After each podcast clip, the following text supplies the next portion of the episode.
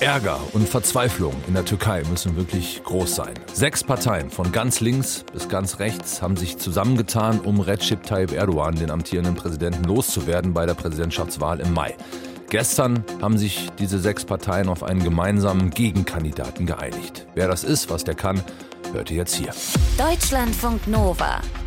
Kurz und heute. Mit Till Hase. Angreifen kann der Mann auf jeden Fall schon mal.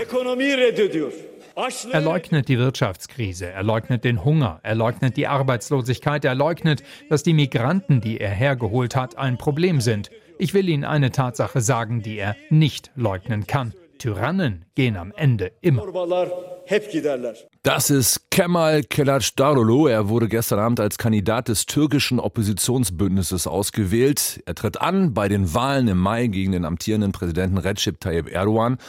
Uwe Lüb ist unser Korrespondent in Istanbul. Wer ist dieser Kemal Kılıçdaroğlu und was müssen wir über den wissen? Also er ist nicht mehr ganz jung, das muss man vielleicht als erstes wissen. Er ist 74, hat Wirtschaft studiert und er ist erst seit gut 20 Jahren in der Politik eingestiegen als Abgeordneter. 2009 hat er sich beworben bei der Istanbuler Bürgermeisterwahl, ist dann aber einem AKP-Kandidaten unterlegen und 2010 dennoch CHP-Chef geworden mit 100 Prozent der Stimmen immerhin. Er ist so etwas wie ein Anti-Erdogan. Kritiker sagen zum Beispiel, er sei so gar nicht charismatisch dramatisch. Tatsächlich gibt es auch kaum mitreißende Reden von ihm.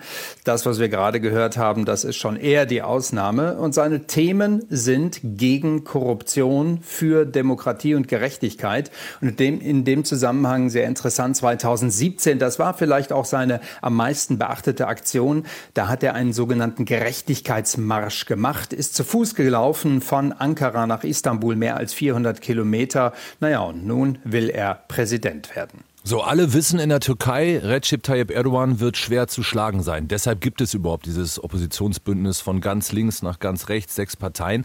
Warum haben die sich nicht für den vermeintlich stärksten Kandidaten entschieden, für diesen Ekrem Imamoglu, den Bürgermeister von Istanbul? Das ist einer der vermutlich stärkeren möglichen Kandidaten. Es gibt auch noch äh, Imamulus Kollegen aus Ankara, Mansur Yavash. Beide haben äh, nach Umfragen zumindest größere Chancen, Erdogan zu schlagen. Aber ähm, da gibt es so ein paar Risiken. Bei Imamulu ähm, schwelt noch ein Verfahren, beziehungsweise er ist schon verurteilt worden zu unter anderem Politikverbot. Aber dieses Urteil ist noch nicht rechtskräftig. Das könnte aber dann natürlich vor der Wahl passieren. Und und dann wäre die Kandidatur hinfällig. Und er müsste als Bürgermeister zurücktreten. Dann würde die AKP als Zentralregierung einen neuen einsetzen. Das gilt auch für Ankara. Und das waren Mitgründe, warum sich fünf der sechs Parteien in diesem Oppositionsbündnis für Kilic Darulu ausgesprochen haben. Also alle bis auf diese I-Partei, eine rechtskonservative Partei und deren Vorsitzender Akşener ist halt Ende vergangener Woche ausgeschert und hat das Bündnis verlassen, ist ist dann aber ja wieder zurückgekommen. Und welche Chancen hat dieses Bündnis jetzt mit dem Kandidaten Kellac Darolo?